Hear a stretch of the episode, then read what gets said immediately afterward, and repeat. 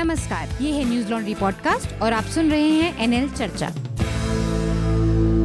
नमस्कार, मैं हूँ अतुल चौरसिया। आपका खर्चा, आपकी चर्चा, हफ़्ता दर हफ़्ता। तो न्यूज़ लॉन्ड्री के इस हिंदी पॉडकास्ट में आपका स्वागत है। इस बार हमारे पास मेहमानों का एक बड़ा पैनल है और कई सारे विषय हैं चर्चा करने के लिए। जल्दी से मैं अपने मेहमानों का आप लोगों से जल्दी परिचय कराता हूँ। इसके बाद फिर जो विषय हैं आज की सूची में जिन पर हम चर्चा करेंगे, उसका ज़िक्र करूँगा मैं। हमारे साथ हैं प्रभात खबर अखबार के ब्यूरो प्रमुख, प्रकाश केरे। स्वागत है प्रकाश आपका। और हमारे साथ मीडिया विजिल के संपादकीय मंडल के सदस्य और स्वतंत्र पत्रकार भी हैं अभिषेक श्रीवास्तव। और इसके साथ हमारे साथ अनिल यादव हैं, जो कि लेखक हैं और स्वतंत्र पत्रकार भी हैं। आपकी कई सारी किताबें हिंदी में बहुत लोकप्रिय और चर्चित रही हैं। तो अनिल यादव से को यहाँ पे थोड़ा सा उनका साहित्यिक रुझान ज़्यादा है मुख्य धारा की पत्रकारिता हालाँकि वो लगातार रिपोर्ट और बाकी चीज़ें करते रहे हैं। तो इनका बहुत विस्तृत अनुभव है पूर्वोत्तर में यात्रा करने का, पूर्वोत्तर की राजनीति को सामने लाने का। इनकी बहुत एक लोकप्रिय हिंदी की किताब है, बहुत ज़्यादा पढ़ी जाने वाली, उसका नाम है, वह भी कोई देश है महाराज। तो आज पूर्वोत्तर को लेकर बहुत सारी चर्चाएँ चल रही हैं, तीन राज्यों के चुनाव हुए हैं। और पॉलिटिकल बहुत सारी उठापटक मची हुई है तो उस पर भी हम अनिल से बात करेंगे। मैं जल्दी से एक बार आपको सामने लिस्ट रख देता हूँ सूची। एक तो पूर्वोत्तर का ही मसला है कि वहाँ पे जो तीन राज्यों के चुनाव हुए उन चुनावों के क्या निहितार्थ हैं? इसके अलावा वहीं से एक और घटना हुई चुनावी नतीजे आने के बाद लेनिन की प्रतिमा को आ, कुछ भाजपा समर्थक कार्यकर्ताओं ने गिरा दिया उसके बाद पूरे देश में अलग अलग अलग अलग महापुरुषों की प्रतिमाओं को गिराने का दौर चला। तो इस इस विषय पर भी हम बात करेंगे। और इसके अलावा श्रीलंका में इमरजेंसी अनाउंस हुई है तो मेरे ख्याल से इस पर प्रकाश केरे, जिनका कि अंतर्राष्ट्रीय मामलों में अच्छा दखल रहता है, वो बताएँगे हमें कि एक और पड़ोसी के अस्थिर होने का भारत के लिहाज से क्या उसका महत्व है और बाकी अंतर्राष्ट्रीय समुदाय के लिए उसका क्या महत्व है?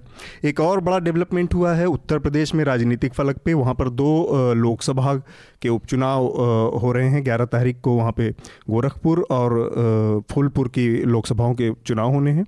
वहाँ पर बीएसपी ने जिसकी नेता मायावती हैं, उन्होंने समाजवादी पार्टी को अपना समर्थन देने की घोषणा की है। इसके अलावा तेलुगु देशम पार्टी ने एनडीए से अपना समर्थन वापस ले लिया। हालाँकि वो एनडीए में बने रहेंगे, लेकिन सरकार में शामिल नहीं होंगे। और इसी बीच में श्री श्री रविशंकर का एक और बयान आया है अयोध्या के ऊपर। उनका कहना है कि अगर सुप्रीम कोर्ट ने हिंदुओं के पक्ष में इसका निर्णय नहीं दिया तो देश में सीरिया और जैसे हालात बन सकते हैं, गृह युद्ध के हालात बन सकते हैं। एक और बड़ी खबर इसी बीच में हुई, हादिया के साथ जो हादिया एक केरल की लड़की थी जिसने अपने मन से शादी की थी, बाद में केरल के हाईकोर्ट ने उस शादी को अवैध करार दिया था, जिसे सुप्रीम कोर्ट ने फिर से बहाल करते हुए यह फैसला दिया कि शायद मतलब किसी भी तरह के शादी जो कि दो वयस्कों के बीच का निर्णय हो, उसमें कोर्ट की कोई भूमिका नहीं बनती, जो कि एक प्रोग्रेसिव सुप्रीम कोर्ट का निर्णय है। तो सबसे पहले किस पर बात करना चाहेंगे? तो क्यों ना हम त्रिपुरा से ही शुरू करें? चूँकि त्रिपुरा और नागालैंड और मेघालय के नतीजे आए हैं और तीनों जगहों पे, दो जगहों पे तो भाजपा की सरकार है, एक जगह पे भाजपा के समर्थन वाली सरकार है जहाँ पे सिर्फ़ दो सीटें थी मेघालय में। और उसके बावजूद वहाँ पे भाजपा सरकार बनाने में सफल रही और कांग्रेस के पास इक्कीस सीटें होते हुए भी कांग्रेस सरकार नहीं बना पाई। और त्रिपुरा की जो जीत का जो नतीजा है वो उसके बड़े आ, माना जा रहा है कि ये एक बड़ा मैसेज है जो आइडियोलॉजिकल पॉलिटिक्स है जिसमें एक दक्षिण पंथ है दूसरा वाम पंथ है। तो ये प्रचारित किया जा रहा है कि ये बड़ा एक मेजर सेटबैक वामपंथी पार्टियों की राज और वामपंथी राजनीति के लिए है इस देश में। अनिल आपका क्या आकलन है इस पर इसको लेके? आप जो कह रहे हैं कि ये एक आइडियोलॉजिकल जीत है शायद ये यहाँ से आया है कि अभी जो बीजेपी की मीटिंग हुई उसमें प्राइम मिनिस्टर मोदी ने इस बात को कहा कि हाँ। त्रिपुरा की जीत को आप लोग बी लिटिल न करें ये बहुत बड़ी आइडियोलॉजिकल जीत है लेकिन अगर आप नेता आमतौर पे कोशिश करते हैं कि इलेक्शंस जिन प्रैक्टिकल रियलिटीज़ पे जीते जाते हैं लड़े जाते हैं जात पे धर्म पे पैसा बांट करके शराब बांट करके और दुनिया भर के तिकड़म करके लड़े जाते हैं। जीतने के बाद वो उसको एक बहुत खूबसूरत सा कवर देते हैं आइडियोलॉजी के नाम पे। तो ये जीत भी इस जीत को भी एक कवर दिया जा रहा है आइडियोलॉजिकल जीत का कवर। जबकि इस पूरे इलेक्शन में आइडियोलॉजी जैसी कोई डिबेट कोई बातचीत थी ही नहीं। और ये आइडियोलॉजिकल डिबेट अगर हो भी तो अभी हमारे देश में जनता की स्थिति नहीं है ऐसी नहीं है कि वो आइडियोलॉजी के आधार पे अपने अपने नहीं प्रतिनिधि को चुने। तो ये जो जीत है मूलतः बीजेपी के किसी भी तरह से सत्ता पाने के लालच और अवसरवाद की जीत है। हाँ। तो अब वहाँ जो ग्राउंड सिचुएशन थी कि बीजेपी ने अवसरवाद इस तरह से किया कि जो डिविसिव पॉलिटिक्स है उसको बीजेपी ने हवा दी। वहाँ पे जो संगठन है आदिवासियों का संगठन है बहुत सारे आदिवासियों के छोटे छोटे संगठनों का कॉन्ग्लोमरेशन है वो त्रिपुरा में अलग राज्य की मांग कर रहा है। और वो लंबे समय से उसकी शिकायत है वहाँ के बंगालियों के खिलाफ। और ये बंगाली वो हैं जो पूर्वी बंगाल से विभाजन के बाद फिर उसके बाद साठ के दशक में जो वहाँ हिंदू मुस्लिम दंगे हुए उसके बाद फिर आखिरी रेला वहाँ शरणार्थियों का आया है उन्नीस सौ बानवे में आ, बाबरी मस्जिद के गिराए जाने के बाद। अच्छा। तो त्रिपुरा में कभी आदिवासियों की आबादी दो तिहाई हुआ करती थी उन्नीस सौ उनचास के आसपास जबकि त्रिपुरा का मर्जर हुआ भारतीय स्टेट में। लेकिन आज की स्थिति है कि बंगाल आदिवासी वहाँ पे 25 से लेकर 27 प्रतिशत बचे हैं और 75 प्रतिशत से ज़्यादा बंगाली हो गए हैं। और आदिवासी इस बात के लिए बंगालियों को ही जिम्मेदार मानते हैं कि उन्होंने एक तरह से उनकी ज़मीन ही नहीं दखल की उनकी भाषा उनकी संस्कृति उनका जो पूरा एक स्पेस है वो दखल कर लिया है। तो बीजेपी ने इसी आदिवासियों की भावना को कि हम बंगालियों को यहाँ से बाहर करेंगे और आपको फिर से आपका जो पुराना टिपरा लैंड है हम उसको आपको वापस करेंगे। और इसको और ढेर सारी स्थानीय मांगों के साथ जोड़ करके जो असंभव है जिनको कि पूरा कर पाना। जैसे कि सबसे ज़्यादा बड़ी असंभव बात तो यही है कि वो उनको अलग राज्य दे पाएँ। क्योंकि चुनाव जीतने के बाद जो पूर्वोत्तर प्रभारी हैं भाजपा के राम माधव उन्होंने कहा भी कि नहीं नहीं हमने उनको मना लिया है अब वो अलग राज्य की बात नहीं करेंगे हम्म, और जल्दी? इसी इसी के बाद इसी के बाद आईपीटीएफ के जो नेता हैं देव उन्होंने कहा कि हम बीजेपी गवर्नमेंट पहले तो उन्होंने कहा कि मुख्यमंत्री हमारा होना चाहिए जिसके कारण शपथ ग्रहण में डिले हुआ फिर उन्होंने कहा कि अगर हमको ये ऑनरेबल पोजीशन नहीं देते हैं यानी हाँ, सम्मानजनक मंत्रियों की संख्या ज़्यादा नहीं करते हैं उनको अच्छे विभाग नहीं देते हैं उनको उनकी सरकार में से नहीं देते हैं तो हम बाहर से सपोर्ट करेंगे और जब चाहे तब हम विड्रॉ कर सकते हैं। तो मतलब ये आप कि इसकी स्थिरता की बहुत संभावना नहीं देख रहे हैं? बिल्कुल नहीं। आप बड़े साफ़ तौर पर कह सकते हैं कि त्रिपुरा में जो भी गवर्नमेंट होने जा रही है वो बहुत अस्थिर सरकार होगी। एक और इंपॉर्टेंट चीज़ चूँकि आपने कहा कि ये भारतीय जनता पार्टी के एक जो इलेक्शन मशीनरिंग वो है मशीनरी है और उसकी जो जो आप उसको लालच कह रहे हैं मुझे लगता है कि वो उसका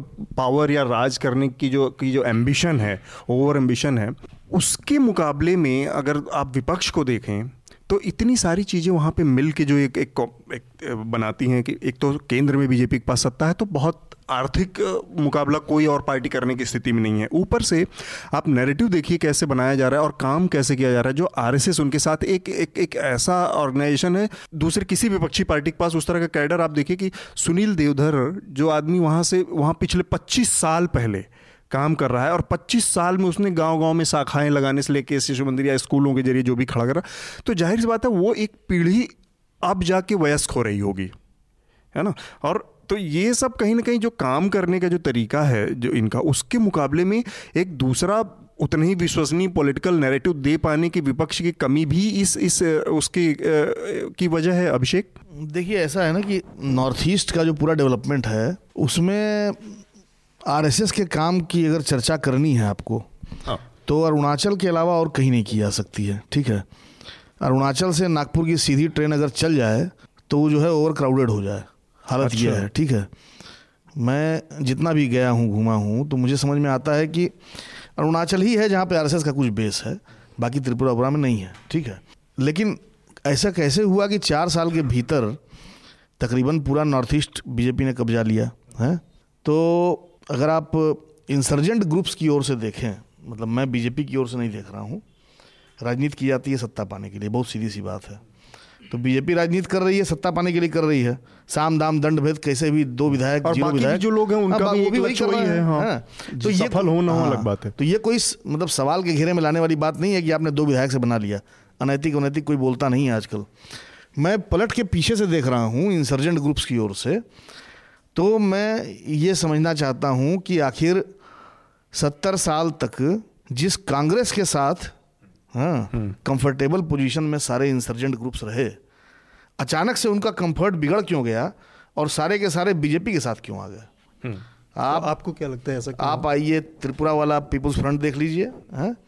आप N S C N I M देख लीजिए ठीक है। मेघालय में एनपीपी देख लीजिए ठीक है। जितने भी ग्रुप्स हैं नॉर्थ ईस्ट में तो मतलब बहुत ग्रुप्स हैं ना। ब्लॉकेड भी हुआ चुनाव का बहिष्कार भी हुआ सब कुछ कहा गया है। उसके बावजूद अंततः सबसे तगड़े अलगाववादी समूह बीजेपी के साथ आ गए ठीक है। वो जो अनिल भाई अभी बोल रहे थे कि अपनी डिमांड मतलब जो बात कर रहे थे कि असंतुलित रहेगा मामला और कभी भी गिर सकता है। मतलब बहुत स्थिर नहीं है। हम्म मुझे लगता है कि ये बहुत स्थिर है। अच्छा। हाँ और इसकी वजह सिर्फ़ सिर्फ़ और सिर्फ़ ये है कि नॉर्थ ईस्ट और कश्मीर के पूरे पॉलिटिकल एनालिसिस में हम लोग जाने अनजाने इंटेलिजेंस नाम के तीसरे तत्व को छोड़ देते हैं। आपको इंटेलिजेंस को काउंट करना पड़ेगा। पूरा नॉर्थ ईस्ट हमारे आज़ादी के टाइम से लेके और कश्मीर इंटेलिजेंस चलाया है। आईबी चलाती है रॉ चलाती है। और ये बात कोई छुपी हुई बात नहीं है। मिज़ो नेशनलिटी नगा नेशनलिटी जो भी रही उस समय जो उभरी और जिन्होंने कह दिया कि नहीं ये हमारी आज़ादी नहीं है उनको दबाने का काम इंटेलिजेंस ने किया।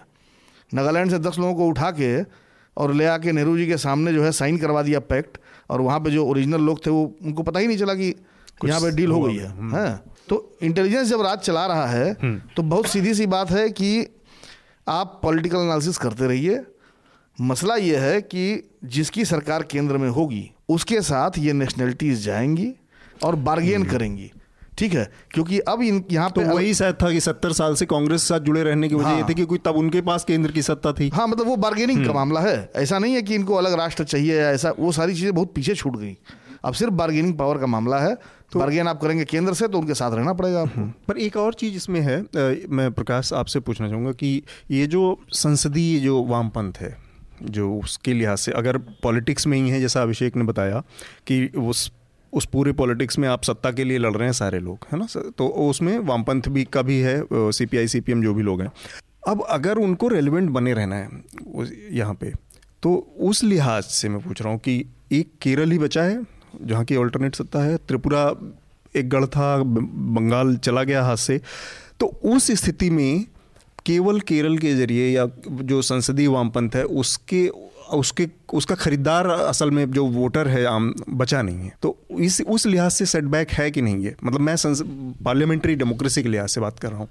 देखिए सेटबैक तो कभी भी आप चुनाव जब कोई पार्टी हारती है तो उसके लिए है और खासकर लेफ़्ट के लिए तो है ही है क्योंकि उनका जनाधार जो है बहुत ही सीमित सीमित इलाके में है। लेकिन हमें ये नहीं भूलना चाहिए कि 2011 से लेकर और 2017 तक इस देश में सिर्फ़ एक वामपंथी सरकार थी वो त्रिपुरा में थी। कम से कम आज तो केरला उससे तो बड़ा राज्य है।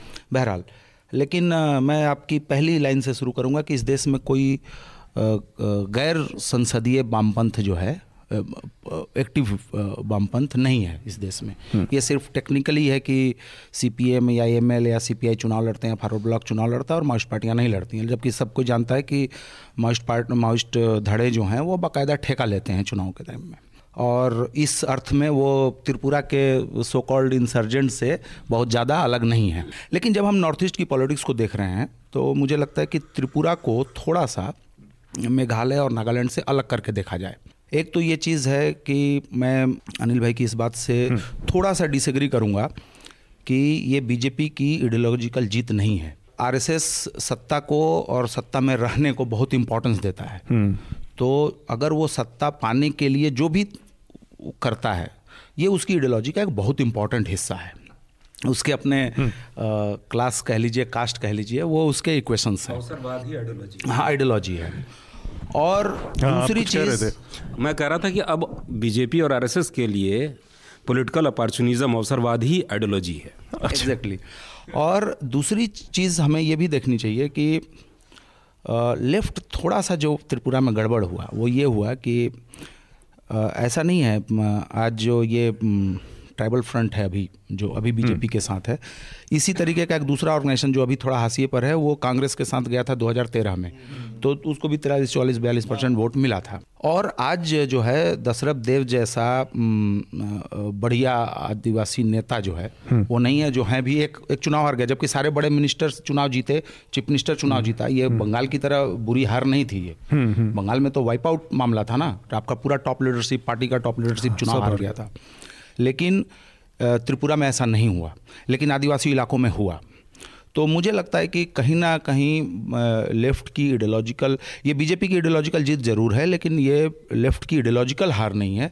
उनकी पॉलिटिक्स करने के तौर तरीके और मैं एक लाइन इसमें जोड़ूँगा कि लेफ़्ट को अगर जिसको आप पार्लियामेंट्री लेफ़्ट कह रहे हैं उसको अगर रिलेवेंट बने रहना है तो लेफ़्ट फ्रंट गवर्नमेंट का जो उसका टेम्पलेट है उसको लेके जो उसकी अंडरस्टैंडिंग है कि एक लेफ़्ट फ्रंट गवर्नमेंट कैसी होगी।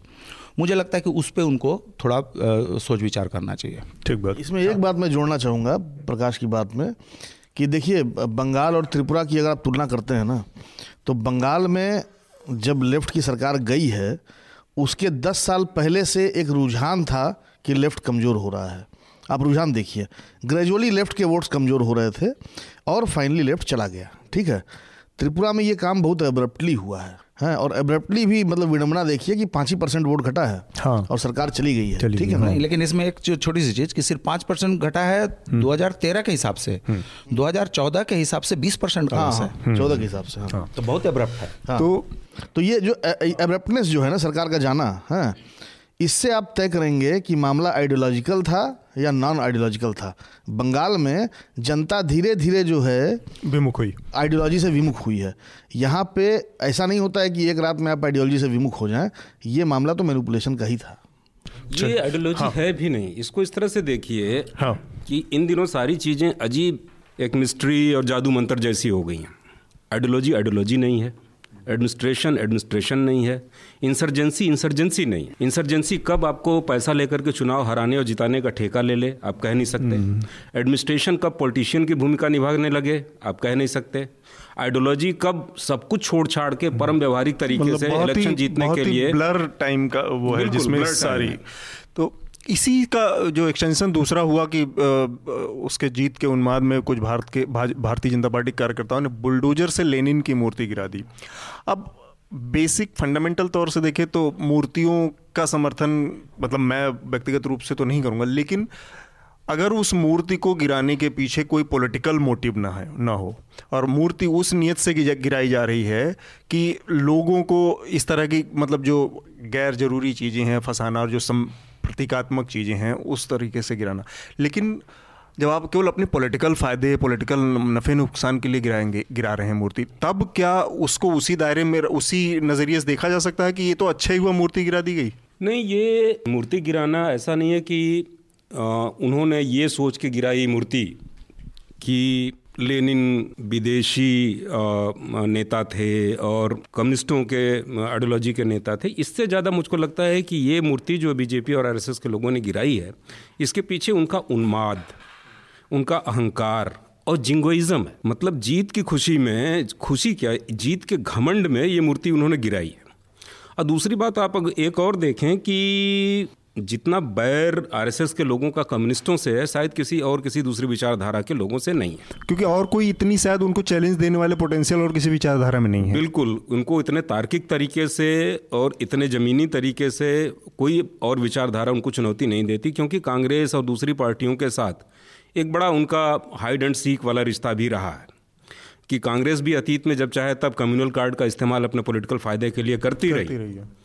तो ये मूर्ति गिराना मुझे लगता है कि एक सिंबॉलिक मैसेजिंग का मामला ज़्यादा है कि हमने अब हम इस स्थिति में आ गए हैं कि हम कम्युनिस्टों के नेताओं की मूर्तियों को उनके आइडियोलॉजी को उनके आदर्श जो कि को प्रधानमंत्री ने भी कहा कि ये बहुत बड़े इस इस, इस जीत का बहुत बड़ा महत्व है। केवल इसको त्रिपुरा के छोटे राज्य की जीत ना समझी जाए। हाँ हाँ तो वो ये मैसेज देना। चाहते हैं कि हम अब इस स्थिति में आ गए हैं कि कम्युनिस्टों को उठा के सचमुच यहाँ से बंगाल की खाड़ी में फेंक सकते हैं। ये ये ये मैसेजिंग तो कोशिश। ये मैं इसका दूसरे पहलू पे आपसे बात करना चाह रहा था अभिषेक। हाँ बताएँ कुछ कह रहे इसमें ऐसा है ना कि जो मूर्ति गिराई गई है वो जो मैसेजिंग की बात कर रहे हैं ना इसमें एक घटनाक्रम पे आप जरा ध्यान दीजिएगा। शायद इस पर पता नहीं कहीं टिप्पणी हुई है या नहीं कि एक तो पहली बार सीएम को शपथ दिलवाने के लिए प्रधानमंत्री गए। ठीक है? इसका अपने आप में सिंबॉलिक जेस्चर है ये बड़ा। फिर उन्होंने भाषण दिया है? आइडियोलॉजिकल जीत वाला भाषण। तो आइडियोलॉजिकल कवर की बात जो अनिल भाई कर रहे थे कि एक कवर पहनाया गया आइडियोलॉजी का उस कवर को पुष्ट करने के लिए पॉलिटिकल एक्शन भी तो ज़रूरी है।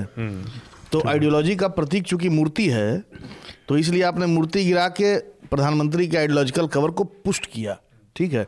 और इसके ठीक बाद आप ध्यान दीजिएगा जब रिटेलिएशन हुआ श्यामा प्रसाद मुखर्जी की मूर्ति गिराई गई तो प्रधानमंत्री ने जो है झिड़का नहीं फॉर उसमें, नहीं उसमें उसमें मेरी रीडिंग दूसरी है। प्रधानमंत्री के ने तब झिड़का जब पेरियार की मूर्ति के साथ वो छेड़छाड़ हुई क्योंकि पेरियार की की मूर्ति के साथ रिस्क छेड़छाड़ का रिस्क प्रधानमंत्री आज मतलब चाहे कितने भी ताकतवर हो जाएँ नहीं ले सकते। क्योंकि एक दलित पॉलिटिक्स का जो पूरा संरचना है देश में और जिस तरह की पॉलिटिक्स कर रहे हैं प्रधानमंत्री नरेंद्र मोदी और भारतीय जनता पार्टी या आरएसएस भी उसमें श्यामा प्रसाद मुखर्जी से ज़्यादा वो पेरियार की मूर्ति की भूमिका है कि वो ये खतरा उठा ही नहीं सकते। पॉलिटिक्स से इतर हटके मैं मूर्तियों की ही बात करूँ उसके बाद श्यामा प्रसाद मुखर्जी की मूर्ति तोड़ी गई फिर उसके बाद पेरियार की मूर्ति तोड़ी गई और पेरियार की मूर्ति के है ना है ना उसके बाद गांधी जी की भी टूटी और उसके बाद अंबेडकर की टूटी तो ये तो एक क्रिया प्रतिक्रिया शुरू हो गई। मैं मूर्तियों को लेके एक वो करना मतलब एक मेरे दिमाग में था कि कोई समाज क्यों वो अपनी कुछ आइडल्स नहीं बना सकता? और कुछ अपने मतलब हमारे यहाँ तो खैर पूरी एक परंपरा रही है तो उसी परंपरा के तहत ये मूर्तियाँ खड़ी होती होंगी कि एक हमारे यहाँ हर चीज़ को बुद्ध बना के और मूर्ति बना के ही पूजने का रिवाज है। राम से लेके हर सबकी मूर्तियाँ अवेलेबल हैं। तो वो समाज अगर मूर्तियाँ बना के और अपने प्रतीकों से जिनसे वो प्रेरणा ले सकता है तो वो क्यों नहीं कर सकता? मतलब मैं ये डेविल्स एडवोकेट कर रहा हूँ कि वो मूर्ति बना के ही अगर उसको प्रेरणा मिलती है नहीं नहीं या अपने को सबल महसूस करता है तो वो उन मूर्तियों का विरोध क्यों होना चाहिए? नहीं ठीक बात है। देखिए ऐसा है ना कि मूर्ति को कंटेक्स्ट में रख के देखिए। मतलब जनरलाइज्ड स्टेटमेंट कोई मूर्ति के पक्ष में या विरोध में देने का मतलब नहीं है। लखनऊ में जब दलित कोई आता है गोरखपुर बस्ती कुशीनगर से और लखनऊ में उतरता है और देखता है हाथी और अंबेडकर की मूर्ति तो उसको जो भाव आता है ना हाँ वो हम अगर नक्सलवाड़ी गाँव चले जाएँ और वहाँ मार्क्स लेनिन माओ की मूर्ति एक साथ देखें हमें वो भाव नहीं आएगा। भले ही हम आइडियोलॉजिकली बहुत करीब हैं ठीक है? मसलन कहने का मतलब यह है कि मूर्ति किसको सशक्त कर रही है? जो वंचित है उसको कर रही है या जो ऑलरेडी मतलब जो है विचारधारा के साथ लाइनअप है जो मध्यवर्ग का है जो प्रिविलेज्ड है उसे कर रही है। यूक्रेन में पिछले साल सौ लेनिन की मूर्तियाँ गिराई गई। दो हज़ार तेरह के बाद से। हाँ पिछले साल एक खबर बहुत बढ़िया आई थी। सौ मूर्तियाँ गिराई गई लेनिन की सोचिए चार साल पाँच साल में। हाँ यहाँ पे तो एक मूर्ति गिरी लेनिन की। आप कलकत्ता चले जाइए लेनिन सरणी शेक्सपियर सरणी कौन सरणी? दुनिया भर की गलियाँ हैं ही आज भी हैं। हाँ। तो कहने का मतलब यह है कि क्या इन मूर्तियों को देखकर इन गलियों के नाम देखकर कम्युनिस्ट अपने को सशक्त महसूस करते हैं इस देश के? ये पहला सवाल है। पुष्किन की मूर्ति लगी है मंडी हाउस पे। दिल्ली के कितने प्रगतिशील और कम्युनिस्ट उस पुष्किन की मूर्ति को जो है देखने जाके अपने को गौरवान्वित फील करते हैं? नेहरू पार्क में लेनिन की भी है। लेनिन की भी है हाँ। तो लेकिन अदरवाइज़ वो बेमतलब हाँ है। लेकिन नोएडा का जो पार्क है मायावती वाला हाथी पार्क उसको देख के जो है दलित आज भी अपने को सशक्त महसूस करता है। तो इसलिए मैं ये कहता हूँ कि लेनिन की मूर्ति गिराई गई कोई बात नहीं। बहुत बड़ा इशू नहीं होना चाहिए कम्युनिस्टों के लिए लेकिन जो वंचित है जो आज तक रिप्रेजेंटेशन नहीं पा सका दलित है पिछड़ा है आदिवासी है उसकी मूर्ति आप गिरा देंगे उसके नायक की ना ये ज़्यादा खतरनाक होगा और पॉलिटिकली गड़बड़ होगा। हाँ प्रकाश मैं इसको थोड़ा अलग तरीके से रखूँगा कि त्रिपुरा में जो मूर्ति गिराई गई ऐसा नहीं कि इस देश में पहली बार मूर्तियाँ गिराई गई हैं जलाई गई हैं तोड़ी गई हैं उनके साथ जो है बदतमीजी की गई है। लेकिन पहली बार शायद ऐसा हो रहा है कि जब एक पार्टी का नेतृत्व उसको इंडोर्स कर रहा है। राम माधव का ट्वीट देखिए। जी। और उस तथागत राज्य राय का उस राज्य का सबसे बड़े संवैधानिक पद पर बैठा हुआ व्यक्ति उसको इंडोर्स कर रहा है। तथागत राय राज्यपाल। जो है। त्रिपुरा के राज्यपाल। ये अलग है मामला। मत इसलिए ये बहुत ये, वो है। बाकी जो अनिल भाई ने कहा कि वो तो आर एस एस के वो गुरु गोलवरकर अपनी किताब में लिख चुके हैं। कि तीन उन्होंने आइडेंटिफाई किया कि ये तीन शत्रु हैं हिंदू समाज के ये मुसलमान ईसाई और मार्क्सवादी। तो अच्छा ये bunch of thought bunch of हाँ बंच ऑफ़ थॉट में। विचार नवनीत हिंदी में है थ्री एम थ्री एम क्या हाँ, विचार सौरभ? विचार नॉन अच्छा मेरे पास जो किताब है वो, है, विचार नवनीत नवनीत है। तो we are organisation hood defined में भी है जो अब आरएसएस भी नहीं बेचता है उसको। वो पढ़ना ही प्रतिबंधित है वहाँ हाँ। तो बहरहाल लेकिन मुझे लगता है कि मूर्तियों को सिर्फ़ मैं उस तरीके से नहीं देख रहा हूँ कि कोई पार्टी या कोई सरकार या कोई वंचित समाज या कोई उच्च वर्ग का समाज जो है अपने आइकन्स को रख रहा है। मैं मूर्तियों को एक सभ्य समाज में एक एस्थेटिक एलिमेंट के रूप में भी देखता हूँ। और इसीलिए यूक्रेन की मूर्तियों को गिराना जार की मूर्तियों को गिराना लीबिया में आज ही मैं देख रहा था किसी आर्टिकल को पढ़ते हुए एक फ़ोटो था लिवियन रिवोल्यूशन का कि दो बड़े बड़े बड़ी तस्वीरें लगी हुई हैं। वहाँ तो चूँकि इस्लामिक एरियाज़ हैं तो आप मूर्तियाँ नहीं बना सकते तो वहाँ तस्वीरें लगाते हैं बड़ी बड़ी तो उसमें है उमर मुख्तार की एक तस्वीर है बड़ा सा पोर्ट्रेट है। और उसके ठीक बगल में मुअम्मर गद्दाफी की है। मुअम्मर गद्दाफी वाले को फाड़ फूड़ दिया है कालिक पोत दिया है जला दिया है। और उमर मुख्तार की तस्वीर ज्यों की त्यों वहाँ पे लगी हुई है। क्योंकि वो एक नेशनल आइकन है लिबियन इंडिपेंडेंस का। यूक्रेन में भी इसी तरीके का वो रिवोल्यूशनरी मामला था। मतलब एक एक भीड़ है एक अपना वो बात कह रही है एक हिंसा गृह युद्ध का एटमोसफेयर है उसमें मूर्तियाँ गिरी। क्योंकि लेनिन को वहाँ रूसी प्रतीक के- रूसी साम्राज्यवाद के प्रतीक के रूप में उन लोगों ने देखा।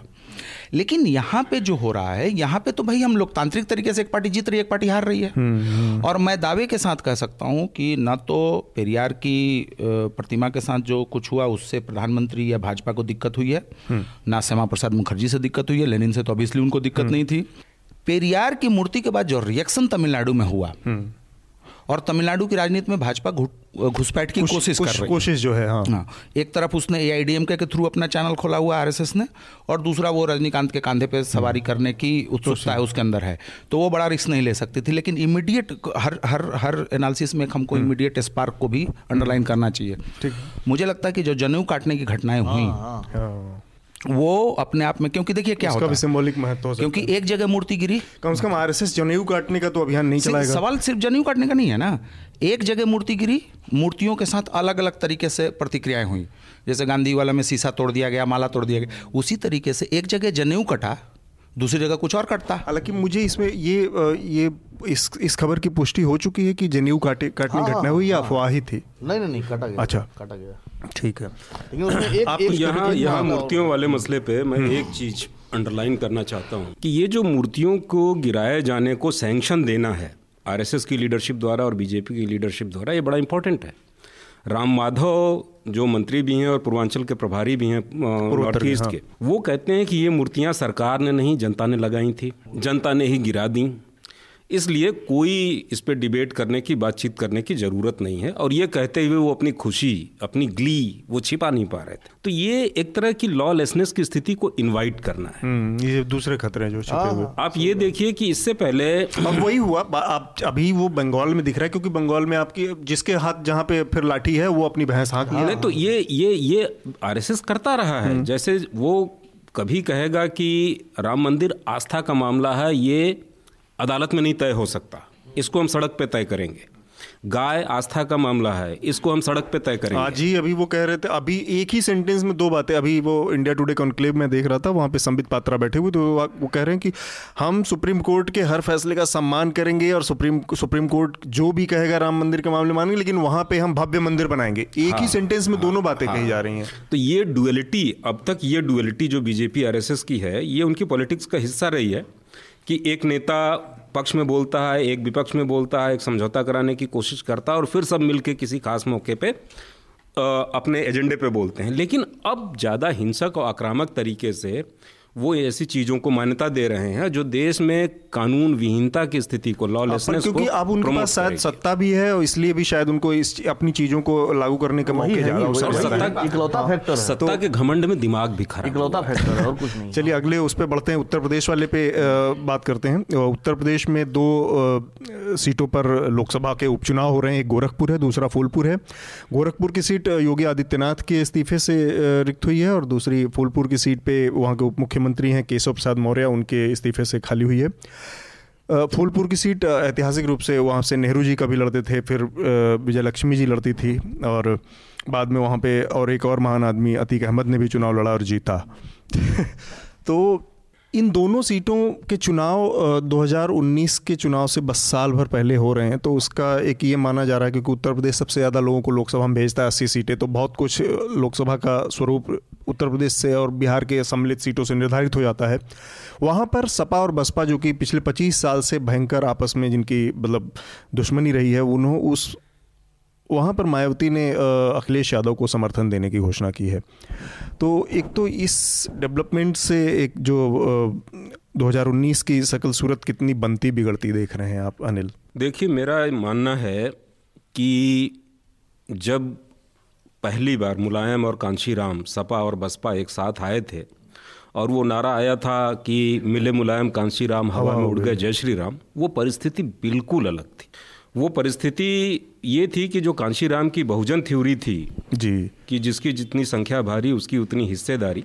मेरे ख्याल से उसमें केवल दलित नहीं थे उसमें ओबीसी भी था उसमें हाँ, मुसलमान भी था जितने हाँ, भी ओबीसी हाँ, सो कॉल दलित लोग और वो सरकार बहुत कम दिन चली लेकिन वो जो मैंडेट मिला और पिछड़ों की और दलितों की जो एक सॉलिडरिटी बनी तो वो बिल्कुल दूसरा मामला था। मतलब वो पहली बार प्रयोग हो रहा था, दोनों घटक विलिंगली एक दूसरे के साथ आए थे, दोनों पार्टियाँ विलिंगली साथ आई थीं, और ऊपर भले ही मुलायम कांशीराम और मायावती अपने अपने भविष्य के प्रोजेक्शंस देख रहे हों, अपने अपने राजनीतिक स्वार्थ देख रहे हों लेकिन नीचे की जनता में एक बड़ी खुशी, बड़ा जोश और बड़ा हौसला था कि वो जो सामाजिक न्याय की लड़ाई लंबे समय से लड़ रहे हैं, अब वो उसको निर्णायक रूप से प्रभावित करने की स्थिति में, जीतने की स्थिति में और विरोधी ताकतों को जवाब देने की स्थिति में आ गए लेकिन इस बार जो साथ में आना हुआ है, मायावती बहुत मजबूरी में। बिल्कुल जब वो पॉलिटिकल तरीके से हाशिए पे फेंक दी गई हैं पार्टी के भीतर भी विद्रोह जैसी स्थिति है जो उनके सबसे विश्वस्त लेफ्टिनेंट थे वो बाहर जा चुके हाँ, हैं लोगों को एक भी रखना मुश्किल हो पा रहा है उनको हो रहा है। तो तब उन्होंने ये सपोर्ट किया है।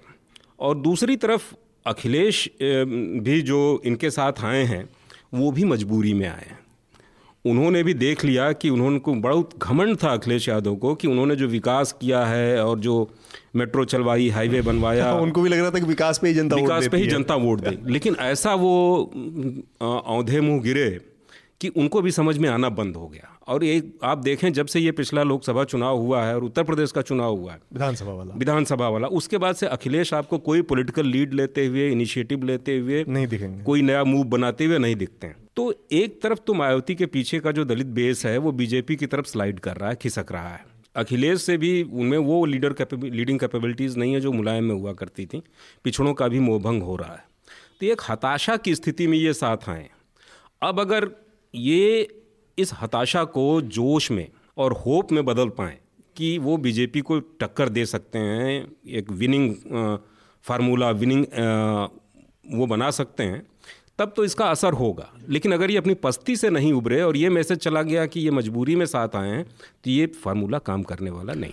इसी का अगला मैं अभिषेक आपसे और प्रकाश आपसे भी इसका एक्सटेंशन थोड़ा सा रख रहा हूँ कि जो अनिल बात कह रहे हैं कि केवल आप वोटों की गणित में अपने नंबर सेट कर लें कि आप विनिंग कॉम्बिनेशन जैसा दिख रहे हैं ये वो। लेकिन जो हम लोग, अब त्रिपुरा के मामले में बात कर रहे थे वही बात फिर से लागू होती है कि जो जो बीजेपी की इलेक्शन मशीन है जो वो पैसा काडर और ये सारी चीज़ें और प्लस विकास और जो एस्पिरेशंस है उसको जो हवा देने वाला भले वो जुमला ही बाद में कह देती है पार्टी लेकिन उसको जो हवा देने वाला पूरा एक मिला जुला के जो कॉकटेल है उसको केवल जाति के समीकरणों से सेट करके और अगर आपके पास कोई पॉलिटिकल नैरेटिव नहीं है कोई स्ट्रॉन्ग पॉलिटिकल विजन नहीं है उसके काट में।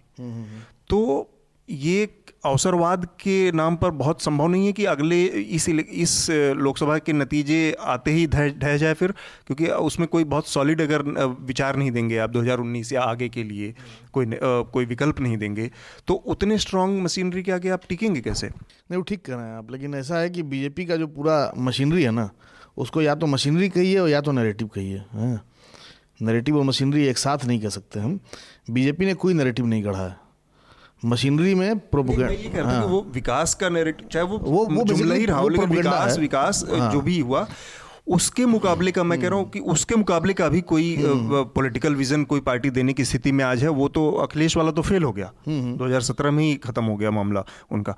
अब अगर इतने सारे कंबाइंड चीज़ों को मिला के आपके का जवाब आपके पास केवल यही हो कि इनका चालीस इनका बीस परसेंट यादव और मेरा बीस परसेंट दलित मिल के चालीस परसेंट हो जाएगा और मैं बीजेपी से पार पा जाऊँगी। हाँ। तो ये तो वही बात हुई जो अनिल कह रहे कि फिर आप अगले इमीडिएटली हताशा में घुसने जा रहे हैं। हाँ।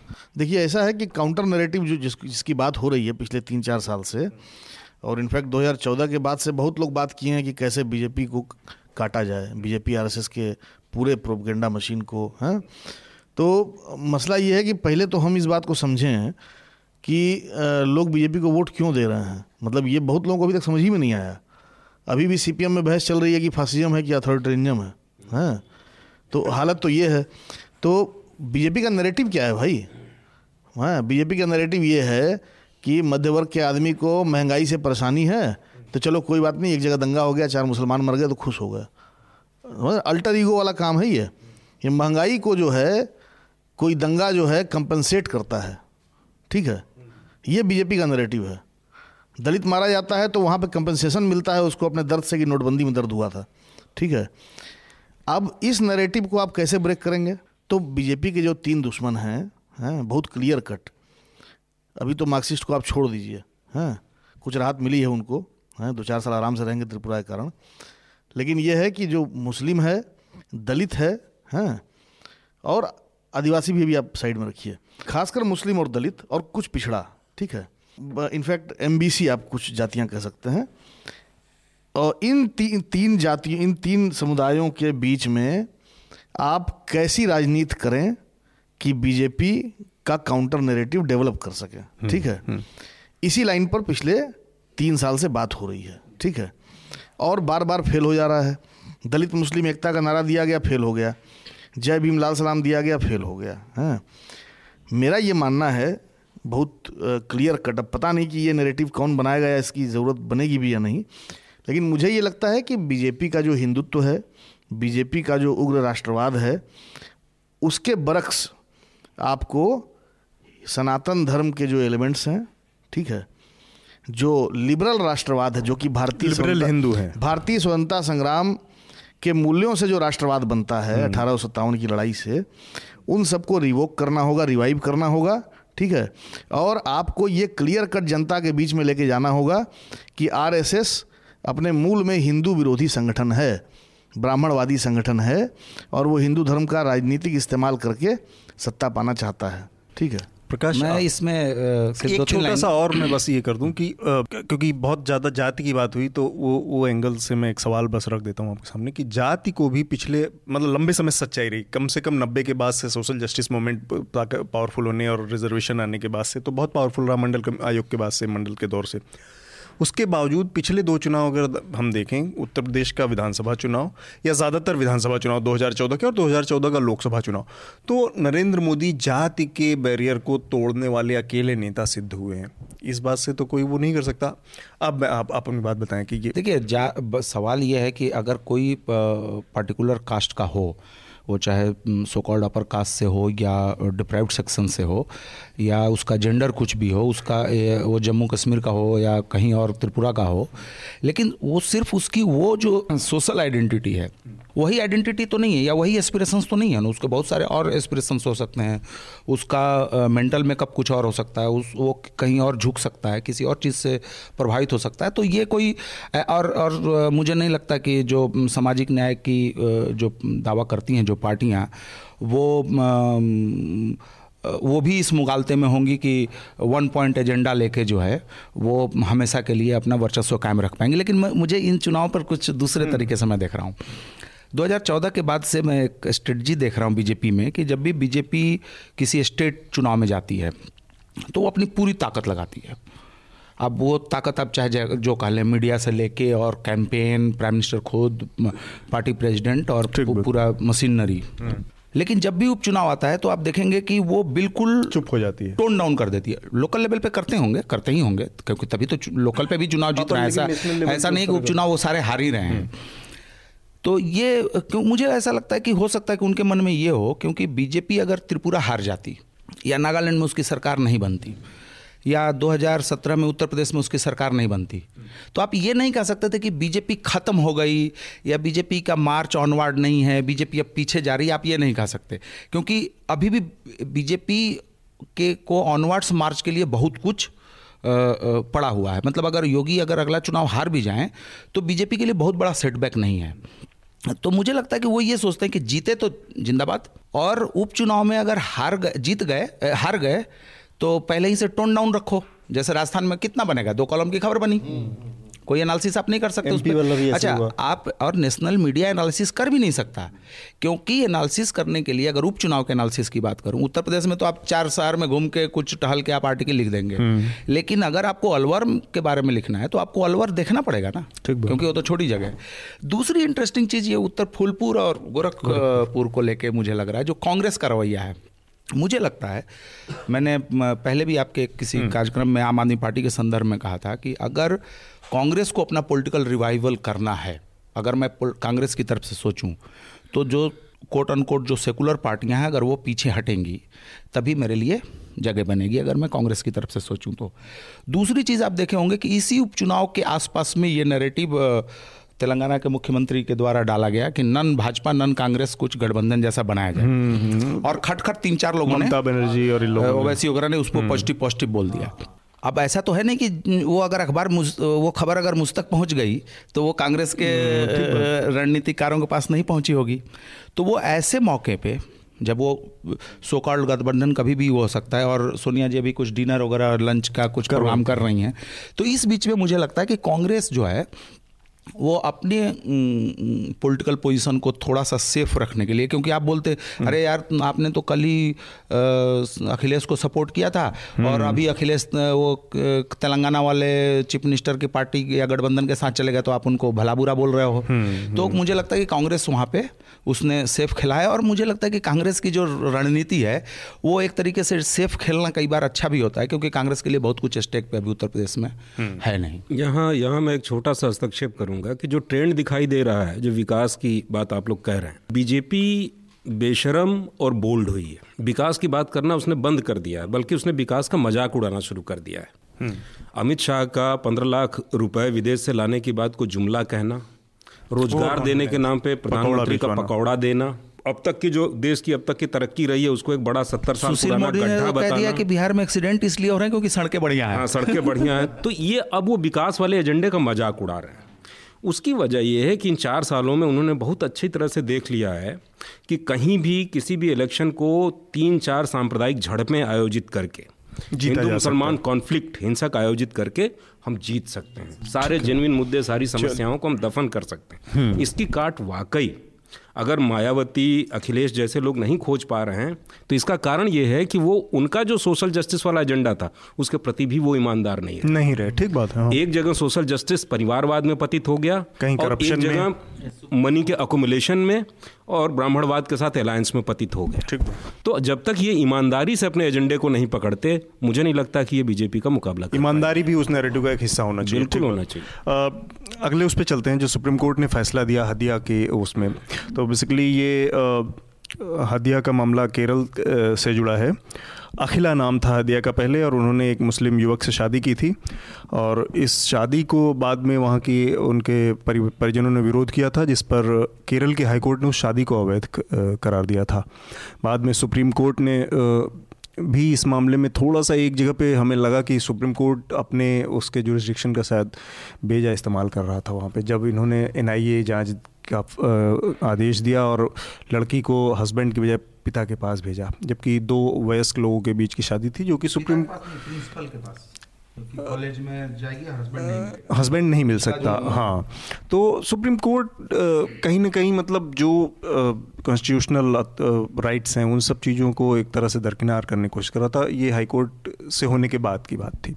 अब सुप्रीम कोर्ट का ये फैसला आया है कि उसने शादी को भी वैध करार दिया है और ये वो लेकिन अभी भी उसमें एक चीज़ है कि वो इस को जो जो जहाँ से ये सारी बात उड़ी थी कि लब जिहाद जैसा कुछ होता है और उस लब जिहाद के चक्कर में ये ब्रेन वॉश हुआ तो एनआईए की जाँच अभी भी चलती रहेगी इस मामले में। तो मुझे मतलब ये दोनों पहलुओं से अ, मुझे समझना एक तो कि लब जिहाद जैसे नैरेटिव पर क्या मतलब अ, कोर्ट जहाँ पे सारी चीज़ें या जो संविधान जहाँ पे सारी चीज़ें बहुत बाकायदा स्पष्ट हैं कि आप वयस्क हैं और आप अपनी मर्ज़ी की शादी, अपनी मर्ज़ी से अपना जीवन साथी चुनने के लिए तैयार हैं। उस मामले में भी केवल इस तरह के नेरेटिव जिसका कि कोई आधार नहीं है लब जिहाद उसके आधार पर इस तरह के फैसले दिए जा सकते हैं। एनआईए की जाँच अभी भी उनको फेस करनी है और कोई भी जो पुलिस या इस तरह के चक्करों में उलझा हो या जाँच और पड़ताल में समझ सकता है कि ये कितनी कितनी झिलाने वाली प्रक्रियाएँ होती हैं कितना परेशान मानसिक रूप से करने वाली होती हैं। इसमें एक तो संतोषजनक सिर्फ़ बात यह है कि सुप्रीम कोर्ट ने यह भी कहा है एनआईए को कि आप इ, इस कपल को हदिया और उनके हस्बैंड को आप डिस्टर्ब नहीं करेंगे परेशान नहीं करेंगे वट एवर इंक्वायरी आप कर रहे हैं। लेकिन सुप्रीम कोर्ट के पास जो है इसमें बहुत कुछ अलग नहीं था करने के लिए। क्यों? क्योंकि एनआईए का जो टर्म ऑफ़ रेफरेंस है उसका जो मैंडेट है एनआईए जिसके लिए गठित हुई है वो है कि वो म, टेरर एक्टिविटीज़ को इसीलिए शायद वो जो जो पति है उनका हाँ। उसका आईएसआई से संबंध बता के और इसमें एनआईए को लव जिहाद का जो पूरा नैरेटिव है उस नैरेटिव में टेरर एंगल है तो मुझे लगता है कि लेकिन इसमें अफसोस किया जाना चाहिए इस पूरे परिवेश पे। देखिए अगर आप शादी करने जाते हैं कॉमन सेंसिकल है आप नोटिस देते हैं एक महीने की नोटिस का वो होता है दो गवाह लाइए आपकी शादी हो जाती है। तो उस उसमें क्या होता होगा? मजिस्ट्रेट ये सोचता होगा कि ये एडल्ट हैं चार लोग जिसमें कि दो लोग कपल हैं और ये गवाह लेकर आए हैं ये सभी एडल्ट हैं। तो इनका जो अ, जो माइंडसेट होगा इनकी जो समझ होगी वो परिपक्व होगी और उसको एक फेस वैल्यू पे लिया जा सकता है। फिर आपका मैरिज रजिस्टर्ड हो जाता है। सिंपल चीज़ है। लेकिन हाईकोर्ट को फटकार भी मिली अभी सुप्रीम कोर्ट ने। लेकिन मुझे अफसोस है कि आज भी हम इस बारे में डिबेट कर रहे हैं। मतलब हमारी कचहरियाँ कर रही हैं हमारी सरकारें कर रही हैं। और पीछे और इसमें पॉलिटिकल मामला भी है। देखिए केरल की सरकार ने जब हदिया को लाया जा रहा था पिछली दफ़े तो केरल की सरकार ने कहा कि उसको ट्रेन से हम भेजेंगे। आप 36 घंटे की जर्नी क्यों करा रहे हैं? मतलब आप कॉमन सेंस जरा सोचिए। और मैं- भी मामला है मैं मैं ये सोचता हूँ कि इस देश ने इस देश ने बहुत दिमाग चला लिया है। मतलब आपके हमारे से कॉमन लोगों ने भी और ब- नेताओं ने भी। नेताओं ने भी और कचहरियों ने भी मिलॉट्स ने भी। मुझे लगता है कि थोड़ा दिल दिमाग से भी दिल से भी सोचना चाहिए कि एक 24 साल की लड़की जो पिछले कई दिनों से लगातार हैरेसमेंट में है आप उसको ट्रेन से भेज रहे हो। मतलब आप सोचिए। और सुप्रीम कोर्ट को भी टाइम लग जाता है। हम्म। मतलब आप सोचिए कि मैरिज रजिस्ट्रेशन कराने में समय नहीं लगता है और इस देश की हाई कोर्ट एक वो कह देता है कि ये शादी नहीं हो सकती और वो कह रहा है कि चलो। तो मुझे लगता है कि ये कुल मिला के ये प्रकरण ही अफसोस हाँ बात अब है। यहाँ बिल्कुल सही कह रहे यहाँ एक एक तथ्य की तरफ़ ध्यान दिलाना चाहूँगा कि अ, जो पॉलिटिकलाइजेशन हर चीज़ का है। जुडिशरी का भी है आईबी का भी है सीबीआई का भी है। सती के पक्ष में फैसला कोर्ट ने ही दिया था। फिर उसके बाद आप देखेंगे आईबी के लोग और रॉ के लोग में भी ऐसे धड़े हैं जो हिंदू राष्ट्र बनाना चाहते हैं उसके लिए गुप्त अभियान चला रहे हैं हाँ हाँ। फिर उसके बाद आप पाएँगे कि प्रशासन में भी ऐसे लोग हैं कई ऐसे जजेस के भी किस्से आए हैं। कि जो लकड़ी गंगा जल से पवित्र करके अपना खाना खुद पकाते हैं तब हम लोग तो उस जज को भी देखे हैं ना जो मोरनी के आँसू से मोर के आँसू से मोरनी को प्रेग्नेंट करता है तो। जुडिशरी में इस तरह के लोग हैं। अभिषेक मैं मतलब लव जिहाद वाला जो कि लव जिहाद एक बड़े षड्यंत्र के रूप में मतलब प्रसारित किया गया है काफ़ी समय से स्पेशली केरल के मामले में। केरल वो जगह है जहाँ पर आरएसएस अपनी जगह बनाने के लिए कन्नूर में बहुत भयंकर एक खूनी लड़ाई भी लड़ रही है। दोनों तरफ़ से लोग मारे जा रहे हैं वो जो कि बहुत ही अफसोसजनक है। वहाँ पर लव जिहाद जैसे चीज़ें जिसका कोई आद, आ, मतलब आधार नहीं है कोई पुख्ता सबूत नहीं है उसके आधार पर तो वो कहीं ना कहीं वो लव जिहाद इस तरह के पॉलिटिकल उससे जुड़ता है जिसके जिसका इशारा अनिल कर रहे हैं कि इसके पॉलिटिकल पहलू ज़्यादा बिल्कुल ठीक बात है मतलब मुझे लगता है कि ये मामला जो है जैसे होता है ना कि दोनों हाथ में लड्डू रखना है तो एक तो आप न्यायिक लड्डू रखे हुए हैं जब मन करे आप खिला दें हैं और दूसरा आपके हाथ में एनआईए है दूसरे हाथ में। तो ये हमको लगता है कि अगले केरल चुनाव तक जो है ये मामला अभी रिजॉल्व नहीं होने वाला है कम्प्लीटली और एनआईए का काम चलेगा।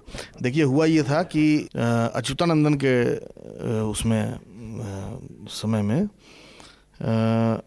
नहीं नहीं पिछली सरकार में हम्म, केरल में एक बहुत बड़ा रैकेट जो है सीबीआई ने पकड़ा था ठीक है? और करीब ढाई महीने तक जो है उस रैकेट का मतलब फ़ोन कॉल जो है ये केरल पुलिस टेप करती रही और सीबीआई टेप करती रही। उस रैकेट में मसला ये था कि कुछ लोग जो हैं वो आते थे मतलब रेमिटेंस चूँकि खाड़ी के देशों से काफ़ी है केरल में तो कुछ लोग आते थे और शादी वादी करके चले जाते थे तो उस तरह के गिरोह का पर्दाफाश किया गया था ठीक है?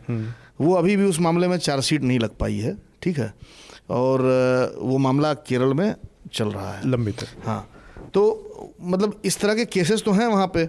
पर ये इनका- ये इनके लव पास- जिहाद है कि ऑर्गेनाइज तरीके से आ, भाई नहीं, जिहाद का कॉन्सेप्ट तो ये कि हिंदू लड़कियों को आ, किसी तरह से झांसा दे के अपने उसमें करना और नहीं, फिर नहीं, धर्म तो- परिवर्तन भाई, बीजेपी तो अपने नैरेटिव के हिसाब से उसको मोल्ड करेगी ना। हम्म। बीजेपी के पास लव जिहाद नाम का एक मतलब जो है जुमला है।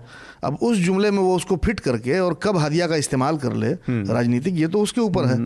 ठीक है? और यही आप देखिए कि हरियाणा में उत्तर प्रदेश में कई ऐसी जगहों पे जहाँ जेंडर का स्त्री पुरुष सेक्स रेशियो बहुत खराब हो चुका हाँ, है। हाँ। हिंदू पुरुष जाते हैं बांग्लादेश बॉर्डर से मुसलमान लड़कियाँ हम्म। दस हज़ार बारह हज़ार रुपए में खरीद के ले आते हैं और अपने घर में बिठा लेते हैं तब कोई नहीं कहने जाता कि ये लब जिहाद है। चलिए। और अब लब जिहाद की एक दूसरी किस्म भी सामने आ गई है लैंड जिहाद। और जब तक ये मतलब कि मुसलमान खरीद रहे हैं हिंदुओं की मकान दुकान। अच्छा। और कई जगहों पे इस प्रोपेगेंडा को वैलिडे वैलिडेट करने के लिए अलीगढ़ में जैसे कुछ जगहों पे भाजपा व्यापार मंडल के लोग अपने घरों पे तख्ती लगा दे रहे हैं कि अब हम इस घर में रह नहीं पा रहे हैं क्योंकि मुसलमानों की इस पे नज़र है। हाँ, तो अभी जब तक इसके आधार पे पोलराइज होते रहेंगे लोग तब तक जिहाद की लब जिहाद लैंड जिहाद नई नई किस्में सामने किस्म आती। भाई कैराना का पूरा मामला तो यही था ना हाँ, जो फर्जी लिस्ट आई थी। पर ये है कि सुप्रीम कोर्ट ने जो फैसला दिया उस इस फैसले से कुछ जो मूल्य हैं जो न्याय के और बेसिक चीज़ें वो बहाल हुई हैं थोड़ा सा। अ, क्योंकि इस समय बहुत सारी चीज़ें सुप्रीम कोर्ट में बहुत संवेदनशील मसले हैं। जो वो अयोध्या का मसला है वो आधार का मसला है कई सारी चीज़ें हैं। तो इसलिए भी अ, कोर्ट की बात तो नहीं कहूँगा लेकिन यह है कि इंस्टीट्यूशंस की जो स्वतंत्रता है अलग अलग वही डेमोक्रेसी के लिए हाँ वो, वो उसका पोलिटिसाइजेशन हो। रहा है उसको उसकी स्वतंत्रता बने रहने से ही अल्टीमेटली डेमोक्रेसी सरवाइव करने के चांसेस बनेंगे। आगे बढ़े हम श्रीलंका में एक बहुत अभी कुछ दिन पहले मालदीव का हमने देखा था इसके अलावा भूटान में दूसरे तरह के इन्फ्लुएंसेस हैं। श्रीलंका में 10 दिन की इमरजेंसी की घोषणा कर दी गई है। और ये घटना बेसिकली हालाँकि मुझे थोड़ा सा आ, मुझे लगता है कि ओवर रिएक्शन जैसा हुआ श्रीलंका सरकार की तरफ़ से कि कुछ घटनाएँ हुई जिनको लॉ एंड ऑर्डर की तरह से ट्रीट किया जाना चाहिए था। और बजाय इसके, वहाँ दस दिन की स्टेट ऑफ़ इमरजेंसी और ये कुछ बुद्धिस्ट जो उग्रवादी संगठन है वो, और सिंघली जो नेशनलिज्म का वहाँ पे जो इस समय ज़ोर है, इन लोगों ने मुस्लिमों के प्रॉपर्टीज़ पे हमला किया, लोगों पे हमला किया। इसके बाद ये स्थिति बनी। तो प्रकाश, आपका मतलब इस मामले में क्या वो है कि एक पड़ोस में हमारे इस तरह की अस्थिरता कहाँ तक जा सकती है? देखिए, श्रीलंका गवर्नमेंट का जो रिएक्शन है, वो reaction over the top reaction नहीं है। वो अ, हमारे लिए जो हम लोग बाहर से देख रहे हैं हमारे लिए एक इंडिकेशन ये है कि मामला सीरियस है। अब देखिए कैसे सीरियस है। ये चार मार्च की घटना से ये कहानी शुरू हुई है। लेकिन 26 फरवरी को एक और इलाके में ईस्टर्न श्रीलंका में एक जगह भयानक दंगा हुआ। उसमें कम से कम तीन मुस्लिम लोगों के मारे जाने की खबर है। उससे पहले 2014 में नॉर्थ ईस्ट श्रीलंका में एक जगह दंगा हो चुका है। इस पूरे हिसाब किताब को देखने के लिए हमको फरवरी में फरवरी का जो लोकल बॉडीज़ के जो वहाँ चुनाव हुए जिसमें महेंद्र राजपक्षे जो पहले राष्ट्रपति थे और जिनके लीडरशिप में उनके और उनके भाई जो डिफेंस मिनिस्टर थे उनके लीडरशिप में तमिल, इंसर्जेंसी को खत्म किया इंसर्जेंसी को ख़त्म किया गया। उनकी पार्टी ने तीन सौ उनचास में से 240 सीटें जीती हैं। और जो और ये भी कहा जा रहा है शायद कि उन्हीं के समर्थ उनके समर्थक हैं ये सारे जो अ, सीधे सीधे देखिए सीधे सीधे समर्थक नहीं है। जैसे अब हमारे यहाँ ही अगर देखा जाए अब हिंदू मेजोटोरियन अगर माइंडसेट जो है सोसाइटी में वो कायदे से नहीं कहा सकता कि वो सब भाजपा ही हैं या आरएसएस ही हैं ऐसा नहीं कहा सकता माइंडसेट है। अब सवाल ये है कि उसको कब और कहाँ कितना चैनलाइज कौन कर रहा है? तो एक तो महेंद्र अच्छा महेंद्र राजपक्षे ऑलरेडी एक स्ट्रॉन्गमैन के रूप में उनकी छवि है श्रीलंका में। और जो ये मौजूदा गठबंधन है इसके खिलाफ जो अभी माहौल बना है उसका इस्तेमाल करके हो सकता है कि सिरिसेना। हाँ श्रीसेना और रानिल विक्रम रानिल विक्रम सिंह। लेकिन बहुत एक, एक और इंटरेस्टिंग चीज़ हुई। आप वहाँ के प्राइम मिनिस्टर का बयान देखिए। उन्होंने इसको रेसिस्ट एंड वायलेंट एक्ट बोला है। कहने का मतलब कि पॉलिटिकल बैटल लाइन जो है इस मुद्दे पे कम्युनल मुद्दे पे, वो शार्प हो चुकी है। मतलब एक तरफ़ विपक्ष खड़ा होगा, राजपक्षे, और दूसरी तरफ़ जो अभी गठबंधन है। तीसरी चीज़ इसमें बहुत इंटरेस्टिंग है कि वहाँ जो मुसलमान हैं श्रीलंका में, वो ज़्यादातर कैंडी और उसके आसपास उनका ज़्यादा डेंसिटी है उनका पॉपुलेशन का जो भी नौ परसेंट दस साढ़े नौ परसेंट कैंडी वाले इलाके में ये शायद और मोस्टली वो बिज़नेस स्मॉल बिजनेसेस ओन करते हैं। अच्छा। तो हमेशा आपके पास कस्बों में ऐसा माहौल बनाने के लिए आपके पास मौका है कि देखो मुसलमान जो हैं हमारा हमारे गरीबों का आर्थिक दोहन कर रहे हैं। दंगों में ये ये हाँ, कैलकुलेशन है वो ऑब्वियसली आर्थिक रूप से भी सक्षम होंगे। तमिलों के पीछे हट जाने के बाद, तमिल इंसर्जेंसी के पीछे हट जाने के बाद, वहाँ के राइट विंग को एक नए एनिमी की भी तलाश है। और मज़े की बात देखिए कि अच्छा उसके पास एक आर्गूमेंट भी है, क्योंकि जो वहाँ की मुस्लिम पॉपुलेशन है, वो मेजॉरिटी में पॉपुलेशन वो तमिल बोलती है, वो तमिल भाषी है। अच्छा तो वहाँ पे लैंग्वेज वाला बैरियर मुसलमानों के साथ है? हाँ। एक एक फॉल्ट लाइन है वो। तीसरी चीज़ यह है कि जब ये गृह युद्ध वहाँ पे चल रहा था एलटीटी और श्रीलंकन गवर्नमेंट का तो मुसलमान उसमें फ़र्क नहीं थे। हम्म। लेकिन मुसलमान उस क्राइसिस के भुक्तभोगी ज़रूर थे। हम्म, और इंटरेस्टिंग चीज़ है कि तब सिहली मेजोटोरियन ने उनको अटैक नहीं किया था। हम्म। तब वो प्रभाकरण की लिट्टे जो है उनसे वसूली करती थी। क्योंकि ये जैसा मैंने बताया कि वो उनके छोटे छोटे बिजनेसेस हैं तो दस रुपये बीस रुपये जो है इस तरीके से। और उसमें मारा पीटा भी गया इनको। अब अच्छा इंटरेस्टिंग एक और चीज़ है कि जैसे मालदीप क्राइसिस में हमने देखा हम्म। और नेपाल के क्राइसिस में और श्रीलंकन क्राइसिस में इंडिया के हिसाब से और साउथ एशिया की पॉलिटिक्स के हिसाब से अगर देखा जाए तीनों जगह चाइना एक मेजर इन्वेस्टर है। और मालदीप में चाइनीज़ इंटरवेंशन ने वहाँ पे चीज़ें नॉर्मलाइज करने में एक रोल अदा किया है। अभी ये अलग बहस की बात है कि हम उसमें फूफा क्यों नहीं बने? तो मुझे लगता है कि अ, मुझे लगता है कि चाइनीज़ जिस तरीके से इंटरनेशनल रिएक्शन हुआ है तो यूनाइटेड बनना चाह रहे थे मना कर दिया ना भाई। हाँ उसने मना कर दिया। मना कर दिया कि आप बताइए आप अपना मत फूफा बनिए। हमारे पास बड़ा फूफा है United States United States Canada और भी इंटरनेशनल रिएक्शन आए हैं श्रीलंका के ऊपर। और लोगों ने कहा कि गवर्नमेंट इसको रोके। का भी तो मुझे है लगता है कि महेंद्र राजपक्षे के साथ भी चाइना के अच्छे रिलेशन हैं क्योंकि उन्हीं के टाइम में चाइना ने सबसे ज़्यादा इन्वेस्टमेंट किया है। और रानिल विक्रम सिंघे और श्रीसेना का जो है इनका भी चाइनीज़ गवर्नमेंट तो मुझे लगता है कि ये चीज़ें रुक जाएँगी। लेकिन इंटरनल पॉलिटिकल कॉम्प्लिकेशंस जो हैं उनको इमरजेंसी इंटरनेट बंद करना सोशल मीडिया बंद करना उसके लिए वो कर रही है। और एक चीज़ और इसमें मैं जोड़ूँगा। कि भारतीय विदेश नीति के बारे में। हाँ। मैं ये नहीं कह रहा हूँ कि मालदीप में कुछ क्राइसिस हो तो आप युद्ध पोत लेके चले जाइए। श्रीलंका में कुछ हो तो आप आप ज़रूर बयान दीजिए। ये कोई ज़रूरी नहीं होता। वो एक सॉबरन नेशन है उसके यहाँ क्राइसिस है वो डील करेगा। बहुत ज़्यादा हो तो आप एक लाइन कह सकते हैं कि भाई हम आपको सहानुभूति करते हैं कि आप थोड़ा क्राइसिस को कर लेंगे और लेकिन इंटरेस्टिंग चीज़ है, अगर आपको याद होगा, जब सिरिसेना और रानिल का गठबंधन चुनाव जीता था तो हमारी मीडिया ने एक भयानक प्रोपगंडा कैंपेन चलाया था। अगर गूगल करेंगे तो आपको मिल जाएगा कि कैसे मोदी गवर्नमेंट ने और कैसे नेशनल सिक्योरिटी एडवाइजर ने, दोभाल साहब ने, इस चुनाव में या रानिल विक्रम सिंघे को प्राइम मिनिस्टर बनाने में या इस गठबंधन को शेप देने में कितनी बड़ी भूमिका निभाई है। और यहाँ तक कुछ मीडिया के कुछ हलकों में लिखा, पढ़ा गया, कहा गया कि रानिल इज़ आवर गाई इन कोलंबो। अच्छा। एक और चीज़ इसका दूसरा पहलू है जो कि जिस लिहाज से अनिल आप और अभिषेक आप थोड़ा सा अपनी बात रखें। पूरी दुनिया में ही एक एक पैटर्न पे दक्षिण पंथ का उभार है है ना? और यहाँ पे मुस्लिम शिकार है जो कि अल्पसंख्यक है दस परसेंट आबादी है। हमारे यहाँ भी उसी तरह का है। लेकिन ये हमारी अपनी केवल दिक्कत नहीं है पाकिस्तान से लेके बांग्लादेश से लेके और यूरोप पूरा। उसी तरह के दक्षिण पंथ का वो शिकार है, जहाँ पे सब लोगों ने अपने एनिमीज के रूप में एक जो अल्पसंख्यक है, वो उसमें भी कॉमन मुस्लिम कहें, खोज लिए हैं।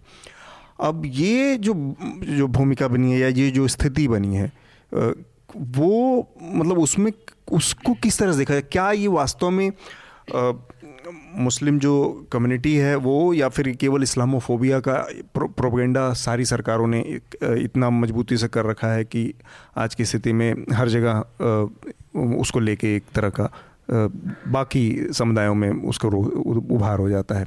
देखिए हमको एक छोटे से उदाहरण से हमको समझ में आता है। अभी मैं अक्टूबर में गया था लद्दाख हैं? तो लद्दाख में लेह में एक बौद्ध आश्रम में मैं रुका हुआ था। वो एक बड़े बौद्ध गुरु हैं बौद्ध भिक्षु हैं संघ सेना तो उनके यहाँ मैं गया हुआ था वहाँ रुका था वहाँ पे संपर्क था चूँकि। तो लंबी बातचीत हुई उनसे। ये वही समय था अक्टूबर का जब म्यांमार में बुद्धिस्ट लोग रोहिंग्या हाँ, चल रोहिंग्या वाला क्राइसिस हाँ। चल रहा था ठीक है। और बुद्धिस्ट बहुत वायलेंट थे उस समय। तो मैंने उनका एक डेढ़ घंटा लंबा इंटरव्यू किया हाँ बातचीत की उनसे। वो कहीं छापा वापा भी नहीं रखा है। तो उनसे मैंने रोहिंग्या वाले क्राइसिस पे जो है पूछा था कि भाई आपका स्टैंड क्या है? हाँ। तो वो मुस्कुरा दिए थे और उन्होंने कहा था कि देखिए, ऐसा है कि प्रॉब्लम तो है। हम बोले, क्या दिक्कत है आपको? तो बोले, जनसंख्या का प्रॉब्लम बहुत ज़्यादा है। हम बोले, क्या प्रॉब्लम है? तो वो हमको लगे समझाने हैं कि देखो, ये करगिल से सब आता है मुसलमान काम करने के लिए लेह में। लेह बौद्ध बहुल है। वहाँ पे काम करता है, शादी करता है, बच्चा बचा लेता है। और आज की स्थिति में लेह में जो है बुद्धिस्ट माइनॉरिटी हो गए हैं। उन्होंने ये बताया। तो करगिल से जो पलायन करके आते हैं काम के चक्कर में मुस्लिम उनकी संख्या ने जो है वहाँ पे डेमोग्राफी बदल दी है। पर मुझे एक ठीक चीज़ है? आपने देखा कि ये इसमें सच्चाई कितनी थी? नहीं मैं बता रहा हूँ आपको। और उनसे जिस दिन मैं बता रहा हूँ जिस दिन इंटरव्यू ये मैंने किया उसके दो दिन बाद हैं पूरा लेह बंद था। लेह बंद का कॉल दिया कुछ हिंदू संगठनों ने और वो कॉल उसमें डिमांड क्या थी? कि करगिल के लोगों को यहाँ पे आने से रोको करगिल के मुसलमानों को। तो हम उनसे पूछे कि ये तो आप जो बोल रहे थे परसों आज तो ले बंद है। अच्छा उसी दिन हमारी शाम को फ़्लाइट थी। हम दिन में बोले उनसे। तो बोले हाँ नहीं ये इशू चल रहा है लगातार। और उस पूरे इशू को जब हमने खोदा हाँ तो पता चला कि एक मुस्लिम लड़का करगिल का वो यहाँ पे आके ले की एक बौद्ध लड़की से प्रेम कर लिया। और दोनों उसके बाद जो है गायब हो गए। और इसको हिंदू संगठनों ने लब जिहाद का नाम देके प्रचारित कर दिया। ठीक है? अब देखिए ले जैसी शांत जगह में पूरा ले बंद हो गया। बाद में आके मैंने लिखा। तो इस पर जब मैंने लिखा उसके तीसरे दिन मेरे ख्याल से टाइम्स ऑफ़ इंडिया में पहली खबर आई। वहाँ से कोई खबर करने वाला नहीं था। हाँ। तो कहने का मतलब ये कि म्यांमार हो गया श्रीलंका हो गया यहाँ हो गया हाँ। हमको लगता है कि बेसिक प्रॉब्लम डेमोग्राफी में बदलाव की है। पता नहीं ये एक, एक किस्म का अजीब फोबिया पैदा हो गया है। कि डेमोग्राफी में बदलाव हो जाएगा हमारी ताकत कम हो जाएगी और सत्ता में पकड़ कम हो जाएगी इसलिए एक नेचुरल। इंस्टिंक्ट भी है कि कुत्ता भी अपनी टेरिटरी बनाता है वो फेरोमोन्स छोड़ता है पेशाब करता है। हर आदमी अपनी टेरिटरी को लेके बहुत असम असुरक्षित असम में यही समस्या है त्रिपुरा में भी डेमोग्राफी बदलने की समस्या है। सब जगह तो यही प्रॉब्लम है। हम्म, और इसमें पॉलिटिक्स जब दक्षिणपंथी उस तरह को पॉलिटिक्स के उसको। को उसको। सूट करती है। अनिल आपका? मैं ये कह रहा था कि आप ये देखिए कि अब ये क्लैशेज ऐसी जगह भी हो रहे हैं जहाँ पहले नहीं हुआ करते थे। कि जैसे बर्मा में आप देखिए बुद्धिस्ट और मुस्लिम संघर्ष है श्रीलंका में बुद्धिस्ट मुस्लिम संघर्ष है और मैंने साउथ ईस्ट एशिया के कम से कम एक देश की एक बौद्ध भिक्षु को लिखी हुई एक किताब पढ़ी है जिस पर मोटा मोटा ऊपर लिखा हुआ था नॉट फॉर मुस्लिम्स और फिर आप जो कह रहे हैं कहीं पे मुसलमानों की जगह हिस्पानी हैं कहीं पे ग्रीस वाले हैं कहीं सीरिया वाले हैं शारदाती हैं। हाँ। साउथ चाइना में है भाई चाइना लेकिन में है। इसके पीछे मुझे ये दिखाई दे रहा है कि कारपोरेटाइजेशन जो बढ़ा है सारी दुनिया में ग्लोबलाइजेशन के बाद जो राज्य के अधिकतर संसाधन थे चाहे वो नेचुरल हों चाहे लिक्विड हों वो पूंजीपतियों के पास जा चुके हैं। इन कारपोरेशंस के पास जा चुके हैं। अब अगर आपकी ये जो जनता है, चाहे वो मुसलमान हो, चाहे बौद्ध हो, चाहे काकेशियन हो, चाहे हिस्पानी हो, चाहे यूरोपियन हो, इनकी समस्याओं को हल करने के लिए, सबकी समस्याओं के लेवल अलग अलग हैं। किसी की समस्या भुखमरी है, किसी की समस्या शिक्षा और स्वास्थ्य है, किसी की समस्या मनोरंजन और स्पिरिचुअलिटी है, लेकिन इनको हल करने के लिए संसाधन चाहिए। संसाधन अब हैं नहीं सरकारों के पास। ये जा चुके हैं पूंजीपतियों के पास जिसके नतीजे में ये सरकारें ये पॉलिटिशियंस क्योंकि इनके पास अब कोई सोल्यूशन नहीं बचा है। इसलिए ये जानबूझ करके जाति के धर्म के रेस के मतभेदों को हवा दे करके सिर्फ़ पावर बैलेंस पावर में अपनी स्थिति बनाए बनाए रखने वरना ये टाइम बाइंग भी हो रहा है उसमें। बिल्कुल बिल्कुल। ये समस्याओं को हल करने की स्थिति में नहीं रहेंगे। डेमोग्राफी इतनी बड़ी समस्या नहीं है। हम्म। अगर ये डेमोग्राफी बदली है हाँ मुझे भी लगता है डेमोग्राफी जैसी चीज़ें मतलब कि अगर हम बहुत तथ्यात्मक तरीके से देखें तो डेमोग्राफी बदलने में मतलब कब आठ सौ साल पहले हाँ। मुगल आए यहाँ पे और डेमोग्राफी का ही केवल मसला होता तो 400 साल तो उनका एक्सक्लूसिव हिंदुस्तान पे कब्जा ही रहा। तो डेमोग्राफी जैसी चीज़ें ऐसे मतलब और अगर डेमोग्राफी इतनी ही बुरी है। तो यूरोप की सारे देश देशों की कंपनियाँ अपने सामान यहाँ आउटसोर्स करके क्यों बनवा रही हैं? यहाँ उनसे लेबर भी तो मिल रहा है। ये सस्ता वर्किंग वाला। फोर्स भी तो है बड़ी हुई बड़ी हुई आबादी। तो मुझे लगता है ये डेमोग्राफी डेमोग्राफी से ज़्यादा नेताओं की लोगों की समस्याओं को हल कर पाने में अक्षमता और राज्यों के संसाधन का पूंजीपतियों के पास चले जाना। समय तो एक दो अनिल भाई की बात में एक लाइन जोड़ने का कि ये जो राइट विंग उभार है पूरा ग्लोबल मज़े की बात है कि जो न्यू लिबरल कैपिटलिज्म से जो क्राइसिस पैदा हुआ है उसी क्राइसिस को मुद्दा बनाता है। और जो क्राइसिस के का क्राइसिस का फ़ायदा उठाने वाला जो ये कॉरपोरेट लॉबी है इसके बिहार पे वही काम करता है। जैसे ट्रंप क्लासिक एग्ज़ाम्पल है। ट्रंप क्लासिक एग्ज़ाम्पल है। उन्होंने कहा कि न्यू लिबरल खराब है और उन्होंने चुनाव जीता और फिर उनकी जो नीतियाँ हैं वो कॉर्पोरेट के हित में है। लेकिन मैं इसमें जो बात हो रही थी देखिए डेमोग्राफी का एक और चीज़ है। सवाल सिर्फ़ आउटसोर्सिंग का ही नहीं है जर्मनी को आप देखिए।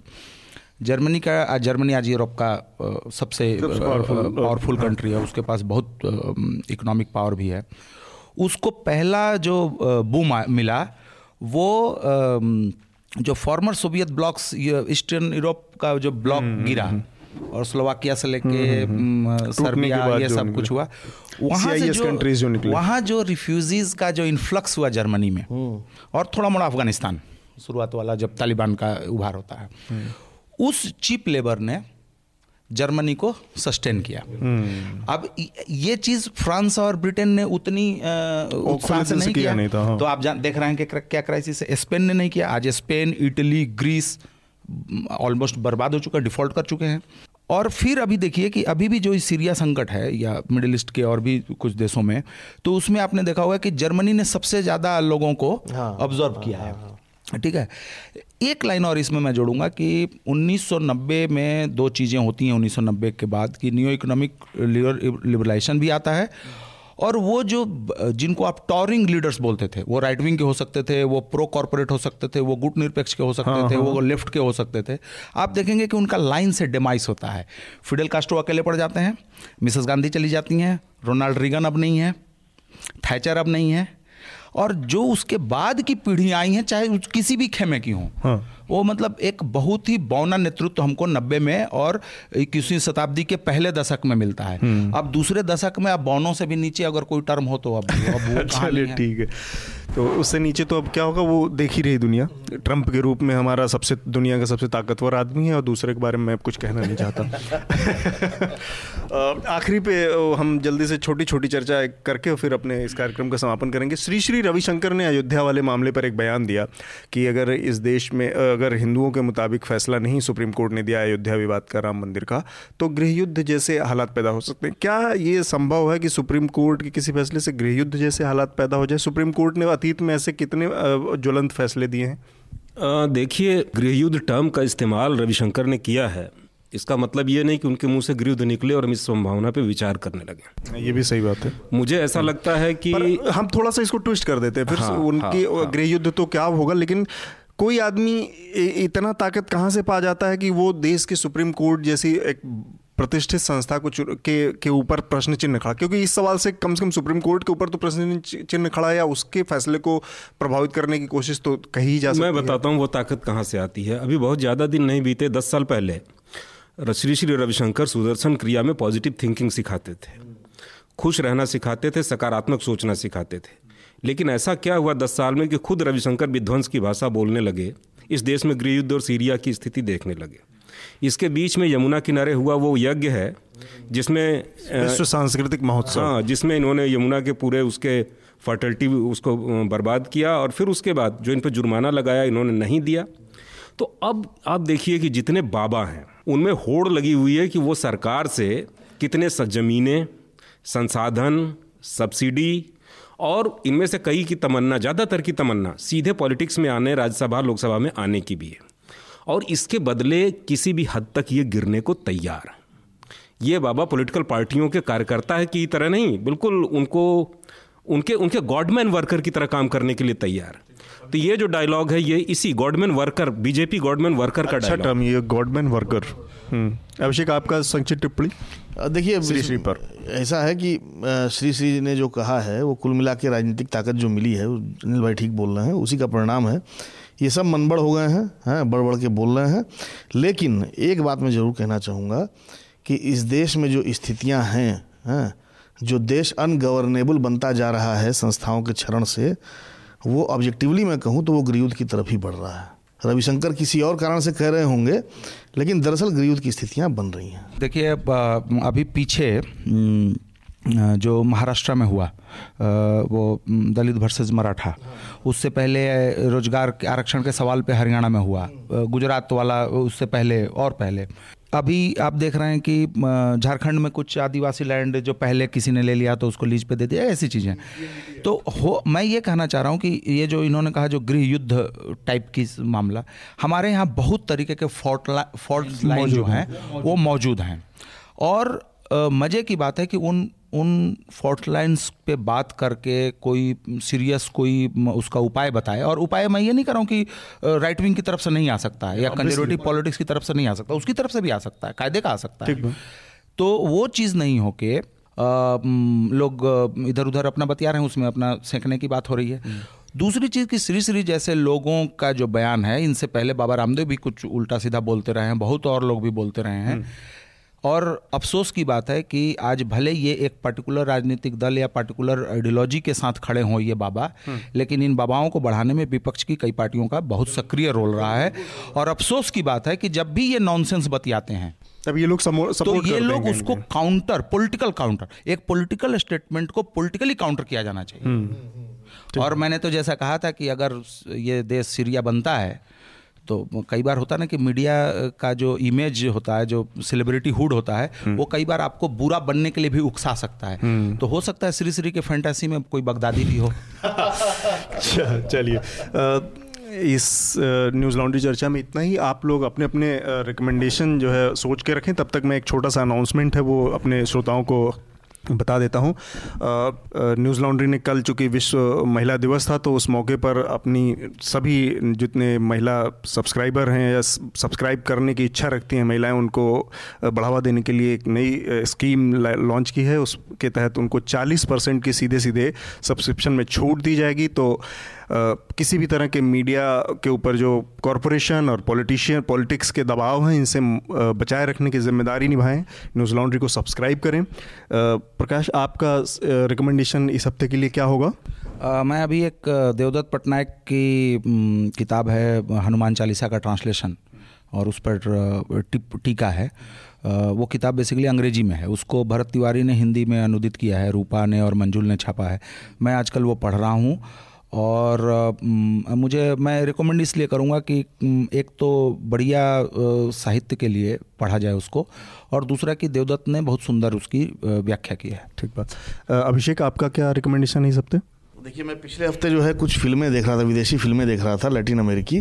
तो अचानक मेरी नज़र एक ऐसे एक्ट्रेस पे पड़ी जिसको मैंने जीवन में कभी नहीं देखा था हाँ। तो मैंने सोचा कि सबसे पहले अगर बताऊँगा तो आप ही लोग यहाँ पे ही बताऊँगा हाँ। अर्जेंटीना की एक एक्ट्रेस हाँ जो कि आज की डेट में शायद सतासी नब्बे साल की होंगी इसाबेल सरली उनका नाम। सरली। हाँ मैंने कभी नहीं देखा था ईमानदारी से बताऊँ।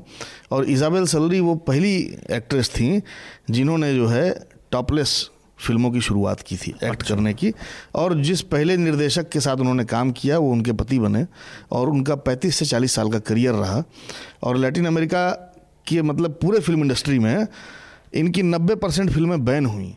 अच्छा। और जितनी फ़िल्में बैन हुई वो सारी सुपरहिट हुई। हाँ। अच्छा। हाँ तो मैं अश्लीलता से इतर मैं एक बात कह रहा हूँ कि इसाबेल सरली को ज़रूर देखिए। तो तो कोई, आपको सम- कोई स्पेसिफिक फ़िल्म उनकी या मतलब ऐसे कुछ- नहीं उनकी तमाम फ़िल्में हैं। अच्छा। एक फ़िल्म मैं कह सकता हूँ इनसेशिएबल एक फ़िल्म है। Insatiable, हाँ हाँ, इसमें इनसेशिएबल में टी नहीं है। अच्छा। I N S S C I B L E अच्छा। ये सन चौरासी की फ़िल्म मेरे ख्याल से है। अ, इन फ़िल्मों को देखें और फिर सोचें कि हमारे देश में आज 2011 12 18 में सनी लियोनी को लेके इतना हल्ला मचाने की क्या ज़रूरत है? अनिल आपका रिकमेंडेशन इस हफ़्ते? अ, कुछ दिन पहले मैंने एक किताब पढ़ी उसमें जो लोकेल है उसका जो विषय वस्तु है वो हमारे देश की हालत से वर्तमान हालत से बहुत मिलता जुलता है। अच्छा। जिस तरह का खून खराबा धार्मिक नफरत फांसीवाद का उभार ये सब उस किताब में है। तो ये वो किताब उसके एक्सट्रीम स्थितियों में लिखी गई किताब है। उस किताब का नाम है मैन सर्च फॉर मीनिंग। और इसके लिखने वाले हैं विक्टोर फ्रैंकल। अच्छा। तो विक्टोर फ्रैंकल एक साइकोलॉजिस्ट थे साइकियाट्रिस्ट थे जो 21 साल के थे अपनी थीसिस ही लिख रहे थे। तभी उनको अरेस्ट करके ले जाया गया कंसंट्रेशन कैंप में आश्विट्स में। ऑस्विट्स। अच्छा वो जीव थे? जीव थे यहूदी अच्छा। थे वियना के रहने वाले थे ऑस्ट्रिया के। और वहाँ वो कई साल चार पाँच कैंपों में रहे और वो दिन रात उन्होंने अपने अगल बगल के लोगों को गैस चैम्बर्स में ले जाए जाते हुए यातना दे के मारे जाते हुए काम के बोझ से मारे जाते हुए मतलब एक जो एथनिक क्लिनजिंग है वो देखी उन्होंने। और उन्होंने फिर इसके आधार पे जो उन्होंने एक साइकोलॉजिस्ट की हैसियत से काम जारी रखा वो अपना स्टडी जारी रखे वहाँ से निकल के उन्होंने ये किताब लिखी। आधे हिस्से में उन कंसंट्रेशन कैंपों की हालत का वर्णन है और आधे हिस्से में जो उन्होंने नतीजे निकाले हैं। अच्छा। तो उसमें यह है कि जब ज़िंदगी में कोई उम्मीद ना हो चारों तरफ़ तबाही हो चारों तरफ़ दुख हो तो कैसे जिया जा सकता है? और क्यों जिया जा सकता है ये ये उन्होंने बताया मतलब जीवन की आशा वाला आ, तो कम से कम मैं यंगस्टर से आ, क्योंकि उनके लिए उनका भविष्य बहुत ग्रिम दिखाई दे रहा है उनका भविष्य बहुत खुरे रक्त रक्त रंजित दिखाई दे रहा है। तो उनसे मैं रेकमेंड करूँगा कि एक बार वे कहीं से खोज के मैन सर्च फॉर मीनिंग ज़रूर पढ़ें। ठीक बात। आ, मैं इस बार रिकमेंड करूँगा चूँकि अनिल भाई हमारे बीच में लेकिन मैंने काफ़ी समय पहले जब त्रिपुरा का रिज़ल्ट आया था तभी मेरे दिमाग में था कि जो हिंदी हार्टलैंड के लोग हैं उनका उनकी थोड़ी समझ और मैं उसमें अपने आप को भी रखता हूँ। उसकी समझ जो है वो पूर्वोत्तर वो जो नॉर्थ ईस्ट है उसको लेके बहुत या तो सतही है या फिर बहुत ही एलियन टाइप है। तो उस चीज़ को अगर हिंदी में कोई समझना चाहे तो वो किताब है वह भी कोई देश है महाराज जो कि अनिल यादव ने लिखी है। तो इस हफ़्ते और उसको समझकर वो अद्भुत मतलब एक मिश्रण भी है वो उपन्यास भी है वो रिपोर्टाज भी है वो पॉलिटिक्स भी है और साथ में वो उसमें एक लोकल जो जो कोलोकियलिज्म है जो स्थानीयता का जो जो फन है ह्यूमर है वो भी उसमें है। तो इस किताब को मैं रिकमेंड करना चाहूँगा। अंग्रेज़ी का नाम भी बता दीजिए और उसका अंग्रेज़ी संस्करण भी आप लोगों को मिलेगा। Is that even country sir के नाम से है। तो ये दोनों किताबें हिंदी और अंग्रेज़ी में उपलब्ध हैं। अपनी उसमें जो हमारी स्कीम का अनाउंसमेंट था, उसमें एक बात बताना मैं भूल गया था कि जो भी हमारे एग्जिस्टिंग सब्सक्राइबर हैं, वो किसी भी तीन महिला सब्सक्राइबर को नए सब्सक्राइब करके एक न्यूज़ लॉन्ड्री की टी शर्ट फ्री पा सकते हैं तो फिर से वही अपील कि अपना योगदान करें। और मीडिया को कॉरपोरेशन और पॉलिटिश पॉलिटिक्स के दबाव से बचाए रखने में अपना योगदान करें न्यूज़ लॉन्ड्री को सब्सक्राइब करें। आप सभी लोगों का बहुत बहुत धन्यवाद। न्यूज़ लॉन्ड्री के सभी पॉडकास्ट ट्विटर आई और दूसरे पॉडकास्ट प्लेटफॉर्म पे उपलब्ध हैं। खबरों को विज्ञापन के दबाव से आज़ाद रखें। न्यूज़ लॉन्ड्री को सब्सक्राइब करें।